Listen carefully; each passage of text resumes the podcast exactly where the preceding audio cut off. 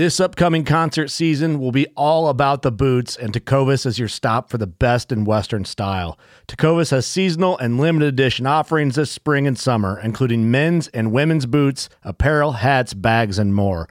All Tecovas boots are made by hand in a time honored tradition with timeless styles that are always on trend. And Tecovas has first wear comfort with little to no break in period. It's hard to find this level of comfort paired with this level of style.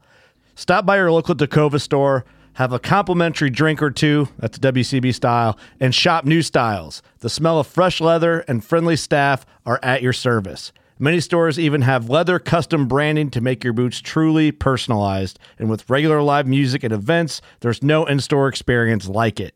If you can't make it into a store, just visit tecovas.com. That's T E C O V A S.com. They offer free shipping on all boots, as well as free returns and exchanges, and ship right to your door. Go to tecovas.com and find your new favorite pair of boots today.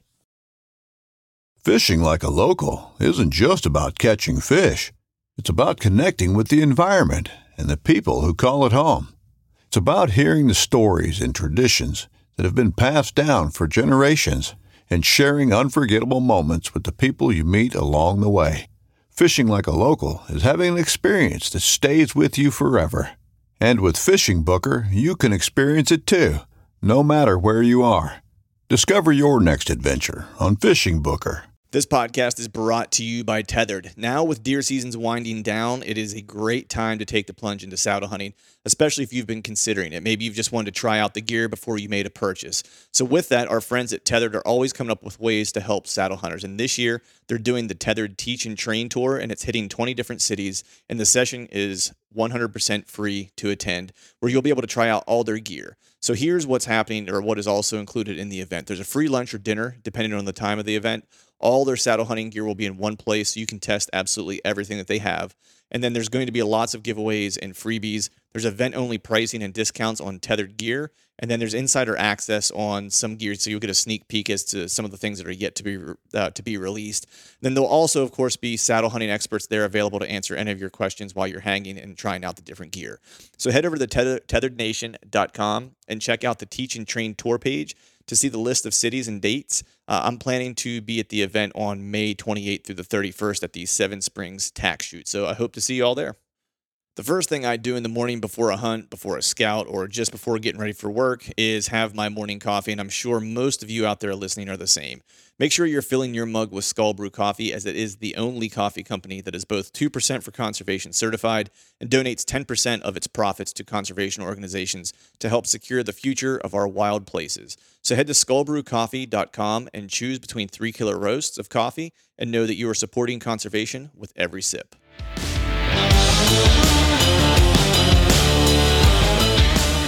Welcome to the Truth from the Stand Deer Hunting Podcast brought to you by Skull Brew Coffee Company. I'm your host, Clint Campbell, and you're listening to episode number 166. Today, we are diving into another DIY Report Look Back series with my good friend, the Bow Hunting Fiend. So stay tuned.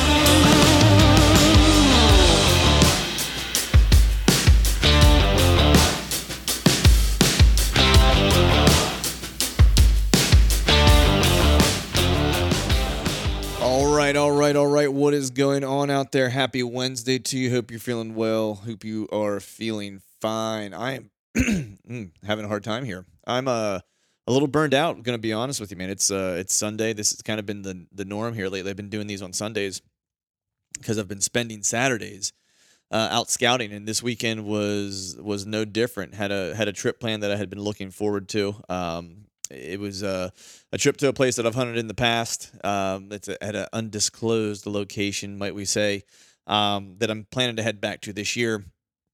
And went down to put some boots on the ground, maybe try to find a few new setups, a few new areas, um, check some cameras, and uh, was not disappointed. There are some there are some big deer um, that have made it uh, this year and um, in a couple different locations. And uh, this season is looking at least in that particular area is looking is looking promising. So you know the settings big woods. Um, and I won't belabor the the the points here necessarily.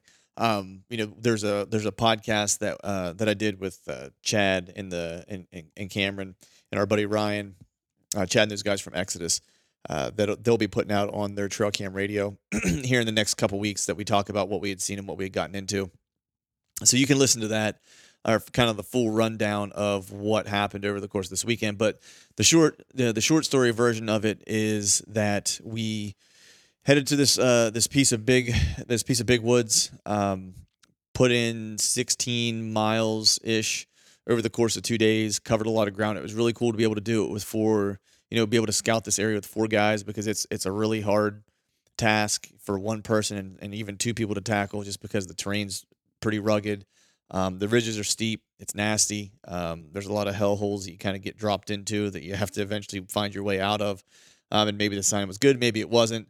Um, you know, some of the stuff that we cover in the podcast when we kind of talk about the the scouting and what we had seen and so forth is just in these settings how how the nuance of things and the subtlety of the sign that you find is is key and picking up on that stuff is um, will make or break your setups and your hunts and your understanding of the overall um, of the overall piece that you're that, that you're hunting and, and particularly in this regard. So there are big deer when i say there are big deer um, you know in some instances we're talking world class type of type of animals and you're not finding the sign that you would um, expect in these places. You know you would i've seen bigger rubs in some of the the public that i uh, scout in pennsylvania than i'd seen in this place and i and i and i promise you that there aren't any deer the size or the caliber that we had um, on camera uh, in, in, this particular piece of big woods.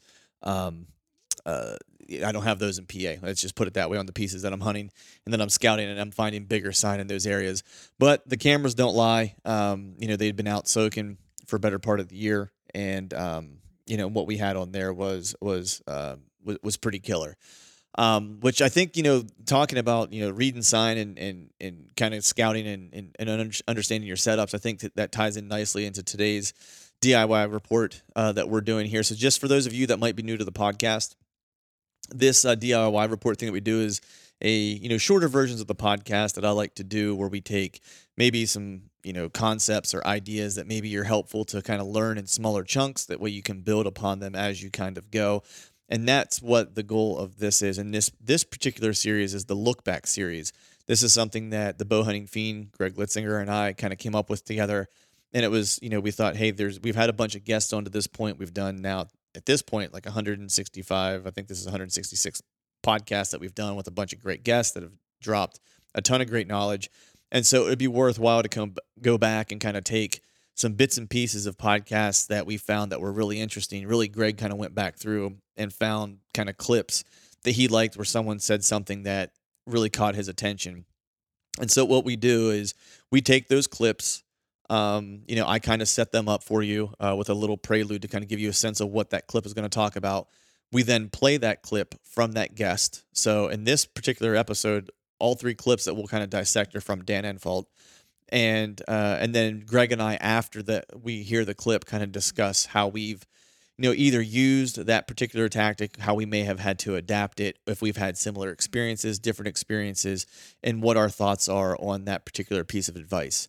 Um, it's made for some cool episodes in the past. If you've not listened to some of them in the past, I think if you go back to like the the 130s of podcast, I think that that's where some of those other um, look back series episodes are at. So, uh, with today's episode, like I mentioned, we're covering three different clips uh, from uh, our good friend Dan Infalt that's been on the show a couple different times with us. Um, and this was from, I think, podcast episode number 16. So if you're interested to go back and listen to that, Dan drops a ton of great knowledge in that. That's where these clips are from. So if you want to hear the full version, you can check that podcast out. However, the three clips that we're going to focus on really is the first idea is water is cover, um, which was really kind of uh, interesting because you know Greg and I had scouted in the podcast. He and I dropped together from last week. There's an area where you know there is water, there is a lake, and I might have to have some water access to really get in it. And it's really what's probably going to keep that part kind of prime and and and huntable, if you will, because it's not far off of a off of a road or or or far off the gravel that people could you know really get to it if they really really wanted to. So one is water as access. The other one is really kind of, you know, when you walk into a piece of land, you know, and really we what we talk a lot about, eh, you know, is is public land that, you know, some of these pieces and they may be even be sizable, but you really may only have one or two setups um, on them and then you shouldn't really kind of beat yourself up trying to tear things apart and find more or create more setups than are really naturally available to you. Um, you know, don't work marginal setups. You know, look for really, really good setups. And if that piece of land really only has, or that property or that parcel only has one, maybe two good setups, then you should hit those and you should move on. And that's the second thing that we talk about in this particular sec- uh, session. And the third thing we're talking about, I actually just kind of forgot what it was that we were talking about in the in the third one. So I'm gonna have to grab my notes. We're doing this live here, folks. I'm gonna grab my notes here real quick and try to remember what it was we were talking about on the third one. And it is pause for a moment, please. It is oh yeah, off wind. So the the third thing that we're going to talk about and cover is hunting the just off the wind. Off wind. You you hear people talk about it a lot, um, and you know it means different things to different people. And uh, Greg and I kind of discussed that what we what it means to us, how we implement that, and you know how we've used it. You know, in my case, I used it, and I'll, I talk about it a little bit in this episode how I used it in in, in Iowa to to kill that deer. So with that, we'll go ahead and get to the episode. But first, as always, I want to thank you all for listening. All right, folks, welcome back to another episode of the Truth from the Stand Deer Hunting Podcast. Today, we are jumping into another round of the look back series that I did with Mitster, Mitster, Mitster. Mitster, Mitster Greg Litzinger. Um, if you don't recall, uh, uh, or if you didn't listen to, I think it was around podcast 132 through to like 137. We did a couple of them. Uh, this is part of the DIY report mini series that I do.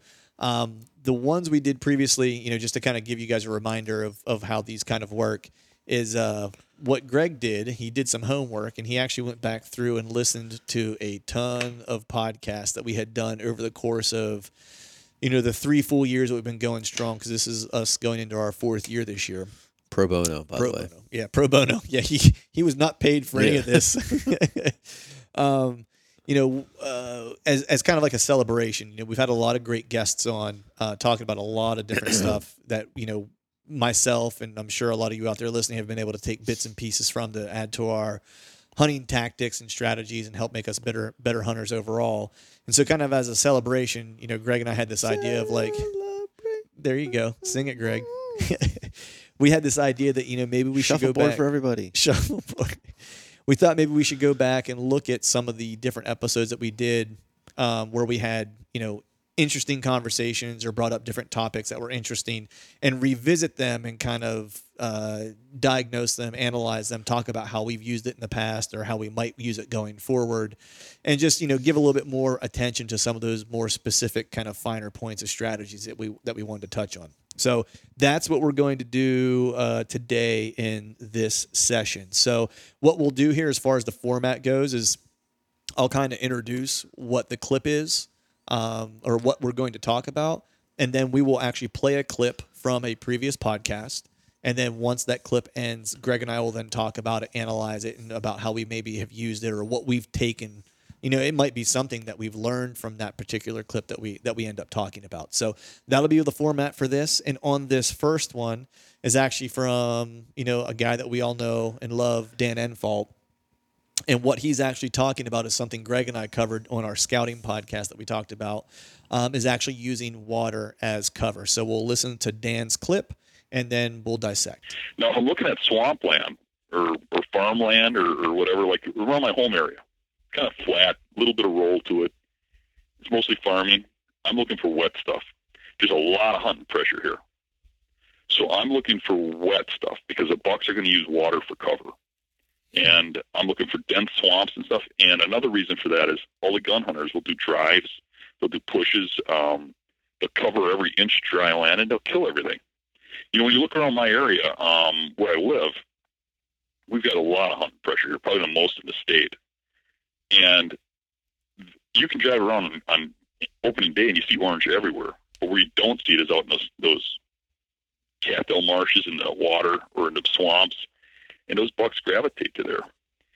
And I'm going out into those spots where nobody wants to go.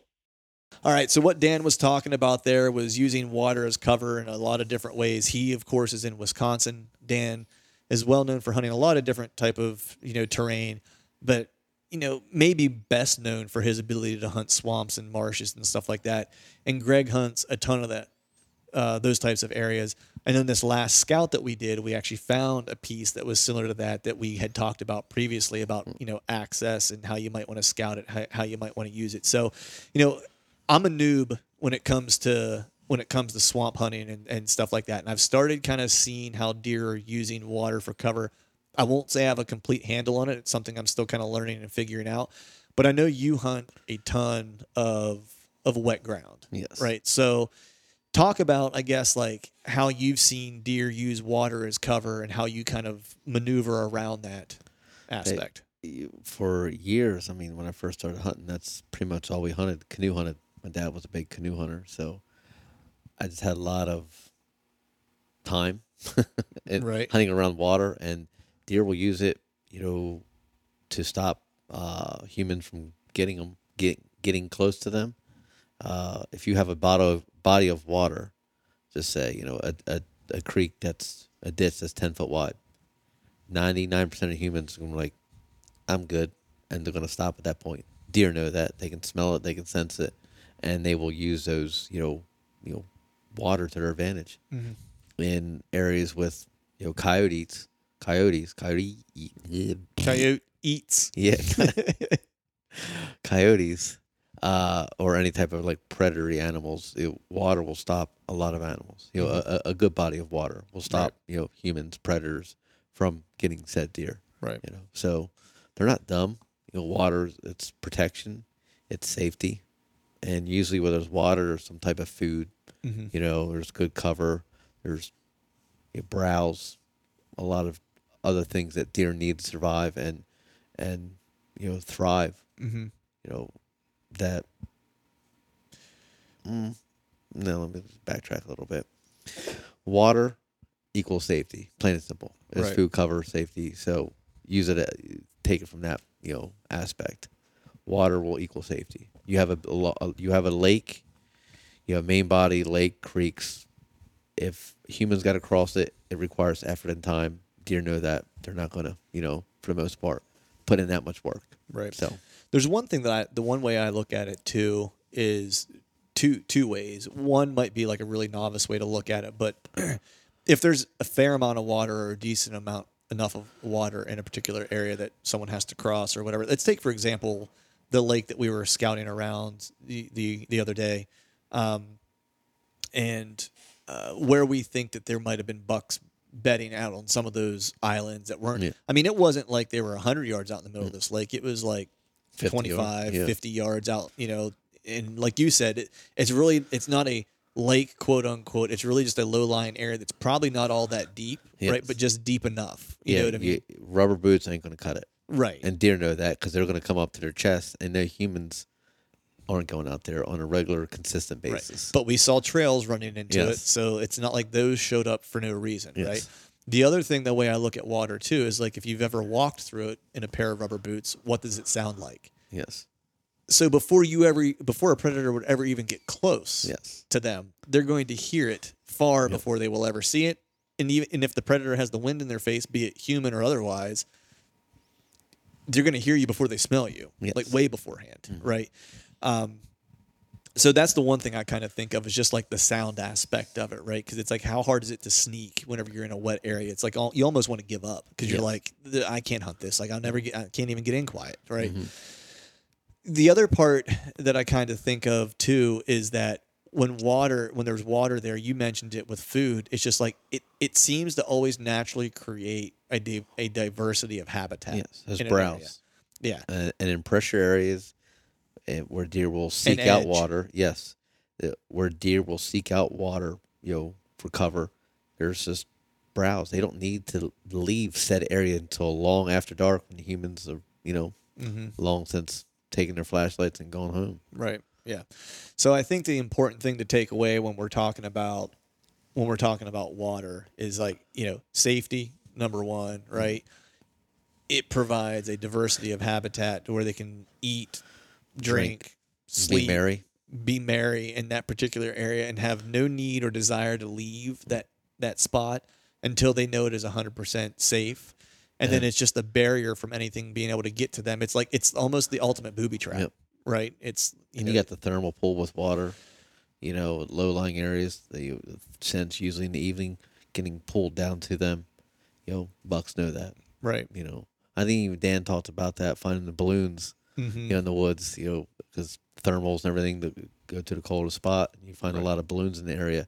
Odds are you'll find buck sign Right. in said Which- area. Which is the balloon phenomenon that happens Yeah. every year Yeah. around this time when Yeah. people are scouting. It's like I found a balloon. It's a buck bed. You know. You know, I found a bunch of balloons last year. I did not see one single buck in those areas, but I did. Oddly enough, I did find some decent rubs Mm. in those general in those general areas. Um, you know, so I, I just think like more the more you know I, I've mentioned this in the past, like hunting swamps and marshes and stuff like that is relatively new for me. Uh, Growing up in like the more western part of Pennsylvania, and that being like where I grew up hunting, is more like ridges and you know hill country and stuff like that. And so it's taken me a little while to to actually get used to and like um, swamp hunting or in, in in wetland hunting Bugs. there's also bugs which I can't stand. But but the one thing I will say is that in some ways hunting water or swamp areas is easier in some ways. I think I think the wind and the thermals are trickier, right? You got to you got to watch your ass with that stuff.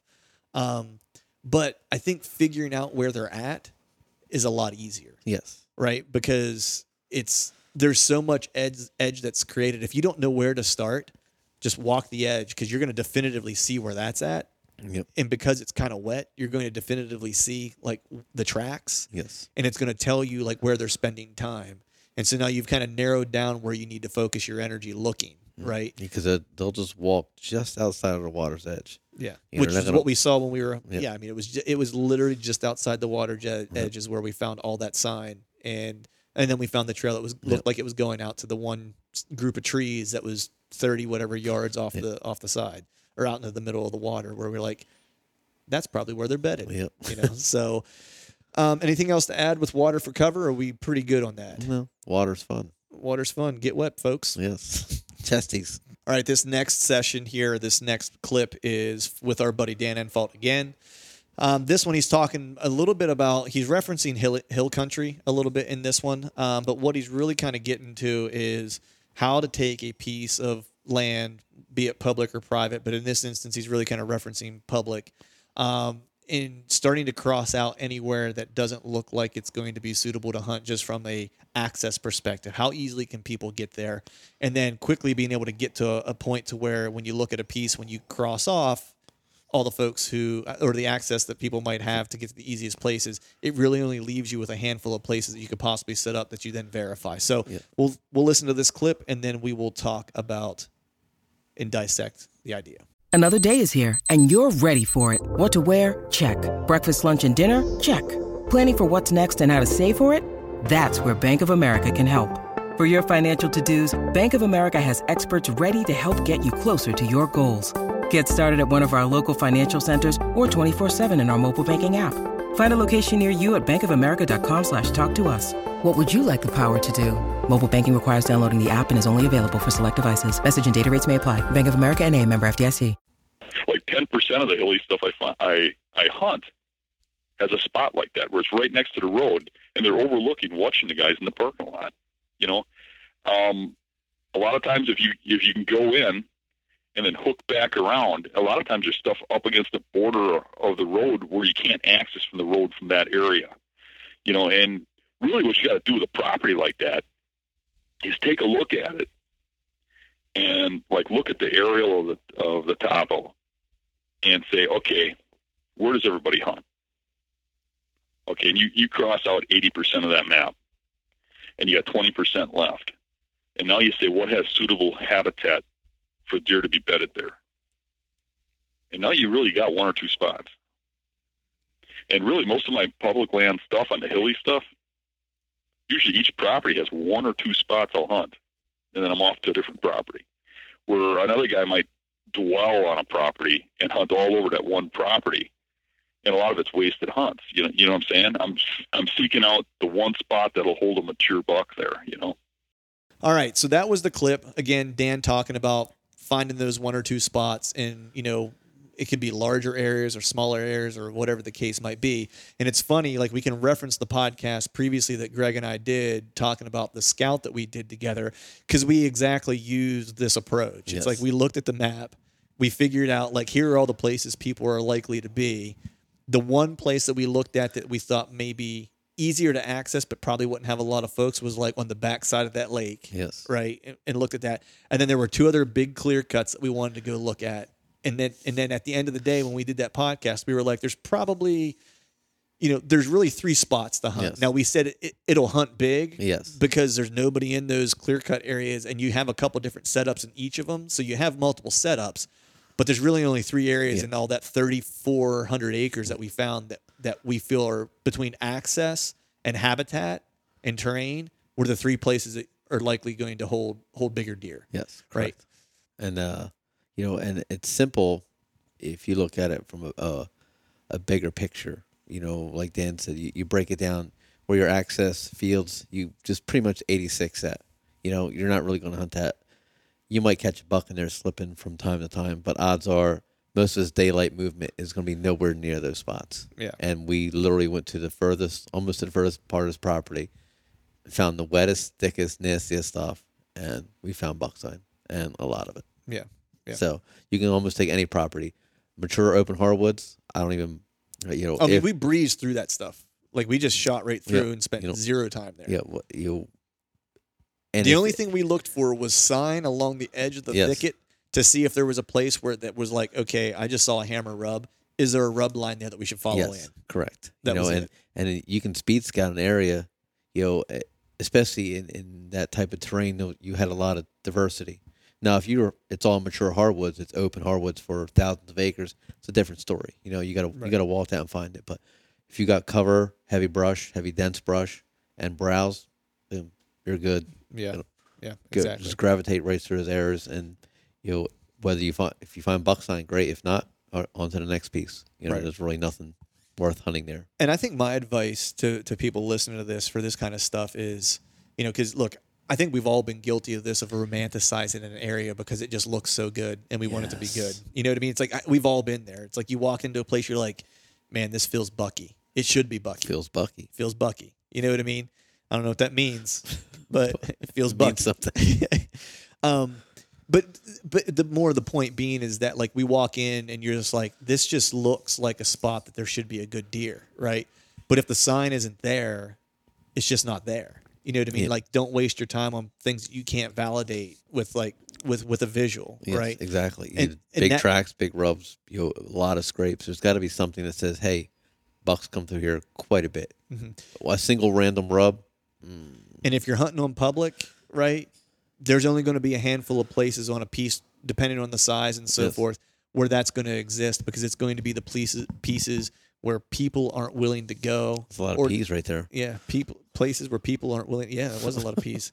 Um, you know, it's going to be all those spots where people can't get to. Yes. You know what I mean, and, and- or that is just too far, or there's water, Too which thick. going back to the Yeah. last piece, right? Wa- Yeah. Water is cover Peace. piece. Yeah, another P. Mm. Um, you know, but I think you know it, ju- it was just interesting doing this because you and I just went through this and we scouted a lot of area and we did it pretty quickly. I mean, we Yes. started right around like six forty five and we were done by like eleven thirty, Yep. and we Yep. hit everything that I think that we both felt was like those are the good areas, those are the good spots. And we and we did a hail mary at the end, looking for typical Yeah, we did. one third up upper one third buck On a and it- point. yep, it was poop. squadouche. Yep. Yeah, you know what I mean. It's like, but the thing is, is like you got to get out and look at those things.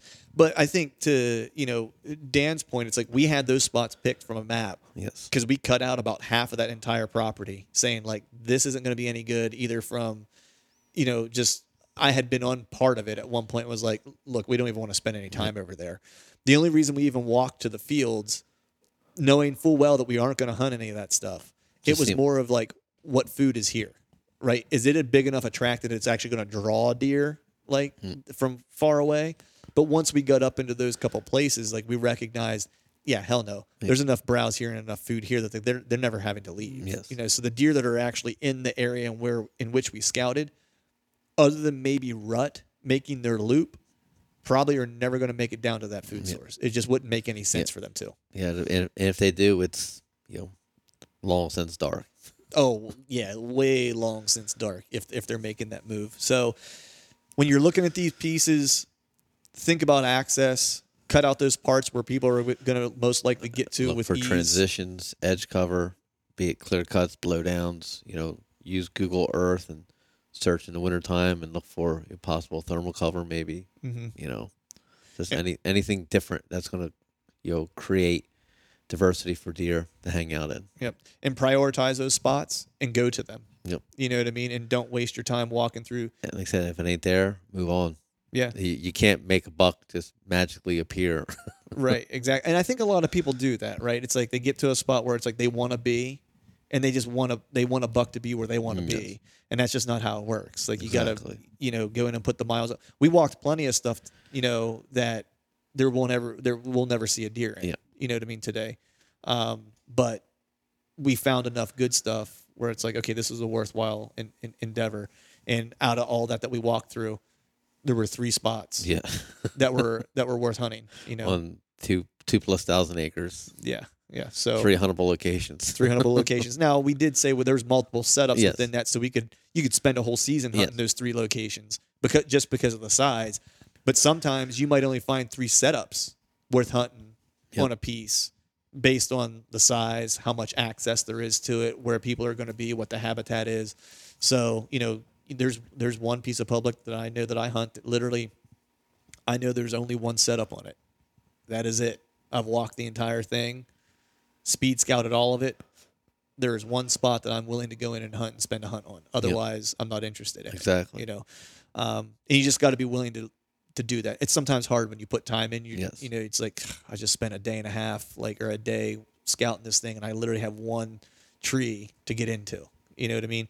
But if it's the right spot, it's the right spot. I've I've gone days, weeks of scouting. Basically, if you were to stack them together, and be like that was pretty much just a waste of my time. Oh yeah, I Literally, I, it's like, all right, Yep, I did it a couple weeks ago. I walked I walked this whole piece and walked right back out. I was actually hunting it. I Mm-hmm. was planning to try to set up for a late season hunt, and I walked the whole thing. And I was like, "There's not one spot I want to hunt Yeah. that I want to hunt this entire place." You know what I mean? And just jumped in the truck and came back home. I mean, I was hunting while I was walking. I was still hunting. You know what I mean? But it wasn't like a setup that Yes. had. There wasn't anything good enough for me to set up. exactly. So, all right. So I think we covered the uh, the one spot idea Yes, that Dan covered. So we'll move on to the next.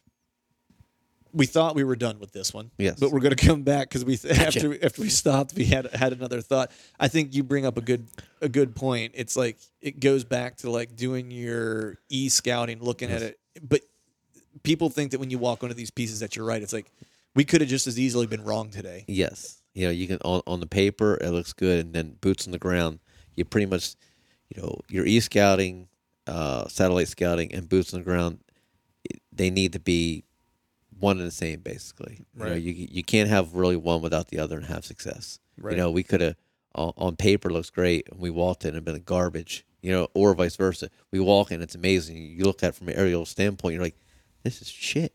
You know, Yeah. but when you walk, you're like, this is great. So, you know, what you're seeing from aerial photo needs to match, you know, what you're seeing in boots on the ground and vice versa. And sometimes it's not the case. You know, sometimes from the air looks great, it's not. You know, Right. sometimes actually when in the woods, it's great, and you're seeing things that the air, you know, aerial photos and topo maps just don't show. Right. And I think a, a really good point from what we walked through when we were scouting was, you know, um, for example, if we looked at it just sheerly off of access, there might have been some of that we wouldn't even looked at because there were some old logging roads that were wide open that they clearly were bringing equipment through to like Yes. you know to log and stuff like that that are wide enough for anybody to walk through and walk up hmm. right that weren't far from the places that we found that were really good that weren't touched by humans but those logging roads weren't actually on the maps Yes. you know what I mean? And so it, it's some of that stuff that even like when you go into it going like I'm cutting off everything where I look that I think there is easy access to.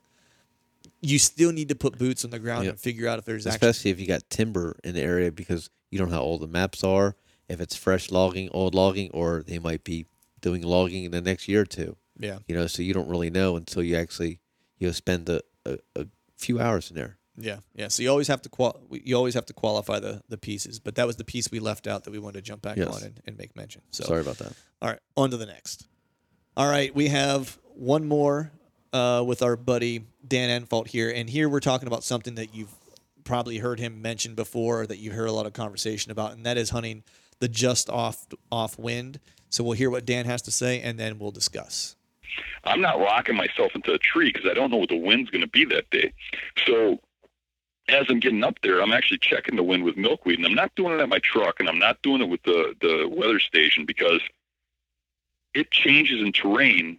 You know, from 100 yards, you know, it'll be different. So as I'm getting up there, I'm checking with milkweed and seeing what the wind's doing. And you, you have to have it a little bit off. You can't be, I mean, off by 10 feet or something because you get a little drift over Mm-hmm. But you get a just off wind where he's coming around into the wind and, and you know he maybe he feels perfectly safe Right.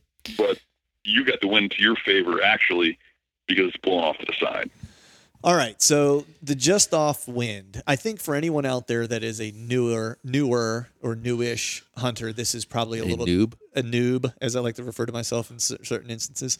Um, this this can be a little bit of a maddening topic, right?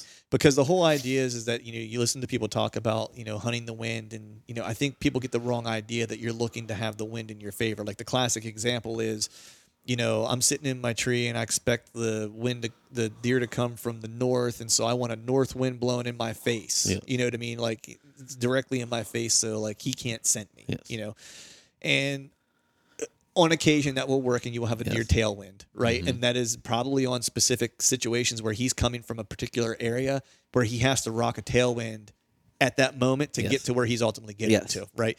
So it's not like he's going to want to travel with that tailwind all the time. Sometimes it's whenever they're, you know, whenever they have a good visual in front of them, you know, they want that tailwind to check their six as they're walking into Oh, bed or the six. Check the six, you know.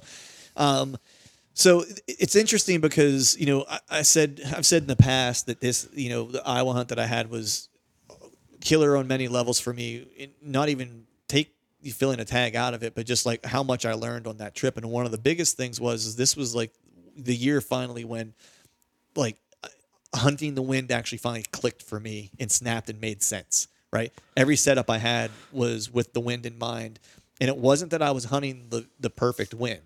I was hunting. I I tried to set up every day, and this was just really the first year that it, I was able to do it every hunt. Even when I was in PA, I did it. Well, after 18 days straight. Right, what The uh, but you know, eh, I had great encounters all last year because I was actually giving, was confident enough, I should say, to give the deer the wind. yes. Where I was actually giving them the wind and almost sitting a suicidal wind, knowing that it was either going to be killer and I was going to have an encounter, or I was going to get busted from way far away, or they were going to get close and the wind was going to shift and I was going to get screwed. Right.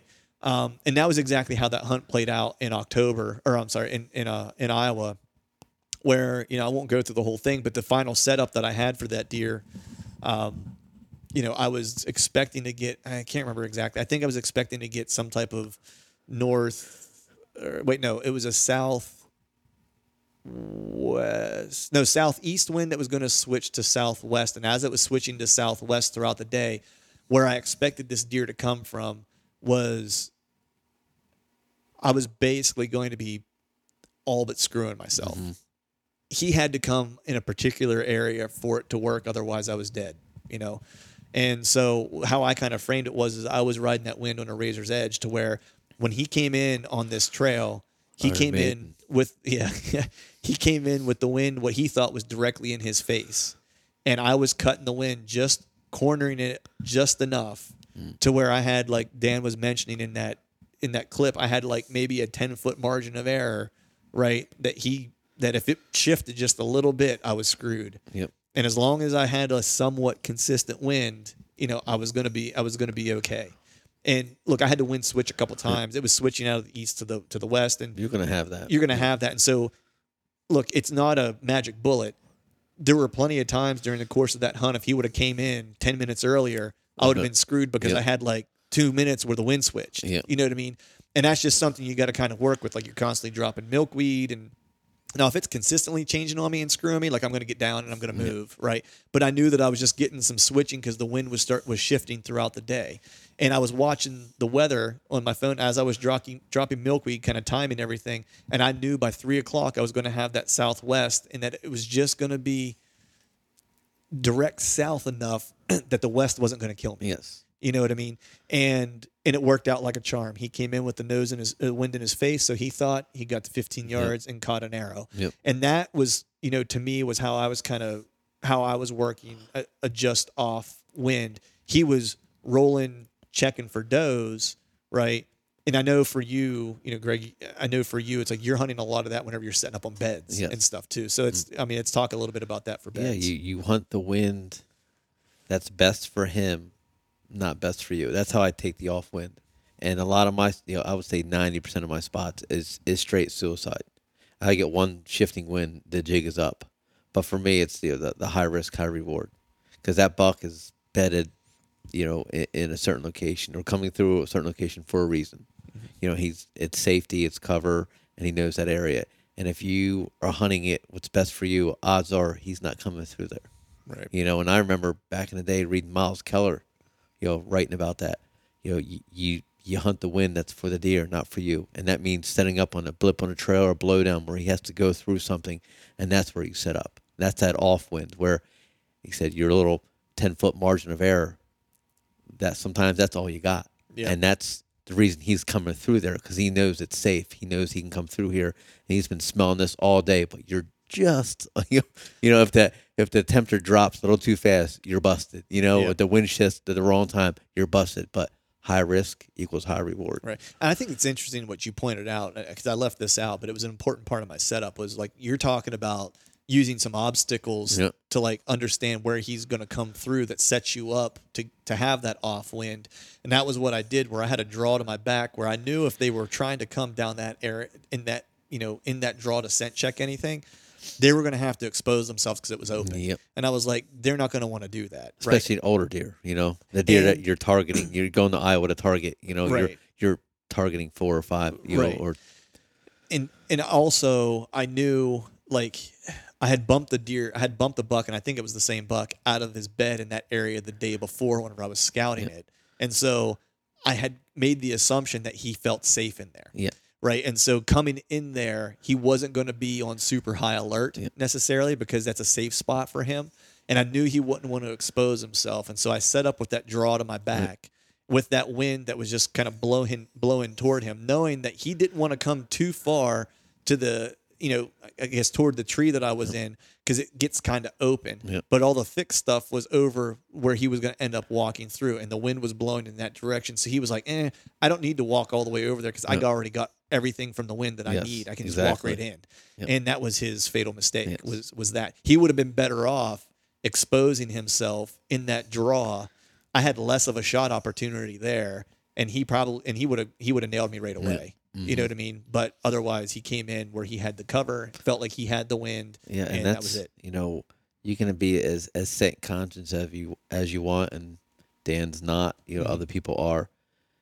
But hunting off wind, whether you're conscious of your scent, you know, or not, is critical because that deer, especially older deer, they're traveling, you know, uh, as safe as possible, even during the rut. Yep. Especially in you know maybe not so much in Iowa as as in here like high pressure areas because I've watched mature deer, you know, will not move out of thick cover. Even Even oh, if that the, happened to me the, yeah, the day before, or two days even if the that. wind's garbage, they they will literally they will just stop and freeze and stay in cover. If that wind shifts, they at least want to be in cover. If he exposed himself and that wind shifts and it's not in his favor, you know, he's putting himself in danger. Mm-hmm. You know, and that's what they don't. You know, if they're going to break cover, that that wind better be 100 percent for them. And even that's even you know sketchy at best. Yeah.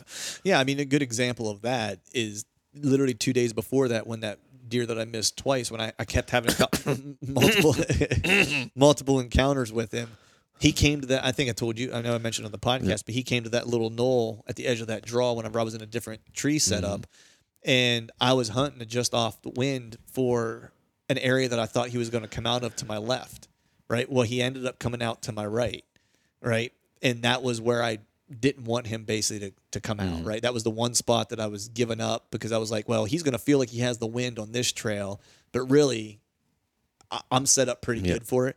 The only way I'm going to get screwed is if he comes out a little high Yep. above me, right? And the couple encounters I had with him, he never did that.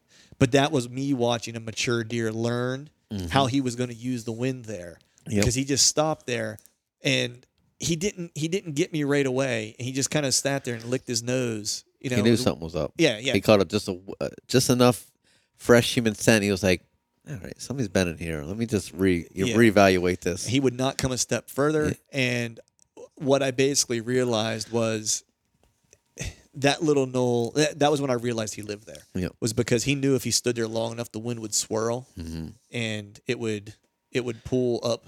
And it would pull just enough scent up yeah. to him, and, he and would plus, those deer also. I mean, those older bucks, you know, even you know, smart younger deer, three year old, four year old, they are learning too. If they catch a whiff of human scent they never caught before, you know, they'll. He's trying to interpret that for his own safety. So he's getting gathering all that data. Like, all right, I caught human scent here. Why? So he's processing all these things at the same time. Right. You know, and if he comes back in there again, all right, I caught human scent here, over here this time, and he's just analyzing data like we do. You know, mm-hmm. and he's just you know processing things for his. He's learning as as we're learning. and that was what I watched. Like with the multiple mm-hmm. encounters, like he he started changing his behavior. And sometimes he, as it's he not much. A lot of people think, yeah, you catch a human scent, the deer's going to run the next county over. They might only go He ten cha- foot. He changed literally fifteen yards. Yep, 10, his, 15 his, yards. entry, his entry point like Yep. into that area was 15 yards different. Yep. And, and But it was sometimes not- thicker. Yep, it's not much, and people think, oh, I, I bumped deer, he caught my scent, he's long gone. Not necessarily. You know, Right. if that's especially if that's his core area. You know, he feels safe there. He knows every inch, square inch for that. He knows, all right, I got here, I got to go over here because this is a safer, thicker cover. Right. So I think the moral of the story here is is that you know you want to hunt the wind that's right for the deer and almost wrong for you. Yes. Is is really what is really what the takeaway And that's a is. hard thing to do for people to accept. Yeah, it it is, and I, I- and I'll be honest. Like I, it, it was until this year it took me to like fully commit to it. Yes. To where I was going. You know what? I'm gonna probably blow some hunts because of this, but it's also gonna be probably the reason why I kill. Mm-hmm. Yep. You know why I fill a tag. Yes. and it was 100% 100% it. I mean, if you listen to any of these guys whether it's, you know, Greg or whether it's Dan or whether it's, you know, Cody DeQuisto or whoever, it's like there's always moments when they get when they get winded because they're the reason why they're killing deer is because they're running that wind on a razor's edge because they're especially some of these guys that are hunting like really really mature deer it's like they have to do that or although or they'll never see them Exactly. you know what i mean it's just like the And it's not. It's you know, people think it's aggressive. It's not aggressive if you know what you're doing. right You know, there's a big difference between being dumb and being aggressive. Right. You know, there's a calculated aggressiveness is will always win in the end. You Right. know, it might take a few sits or a few seasons, but it's gonna it's gonna pay off Yes. All right, folks, that is a wrap for today's show. I'd like to thank all of you for listening. And if you haven't yet, please head over to iTunes and leave us a five star rating. And be sure to subscribe to the podcast. And if you've not yet, hit the subscribe button on the YouTube channel as well. And before we shut this thing down, I need to give a big shout out to our partners who continue to help us make this podcast possible Tethered, Exodus Outdoor Gear, Skull Brew Coffee Company, Gumleaf USA Boots, and Day 6 Specialized Gear. And until next time, we'll see y'all.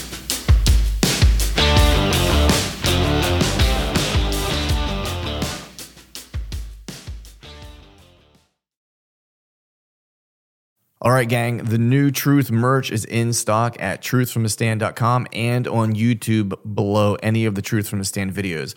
I've got some new hats, beanies, t shirts, long sleeve t shirts, and sweatshirts. There's even a new do hard shit hat for those of us who like to embrace micro dosing adversity. So head to truthfromthestand.com and check out the new gear and use the code TRUTH, T R U T H, and save yourself some cash on the new gear.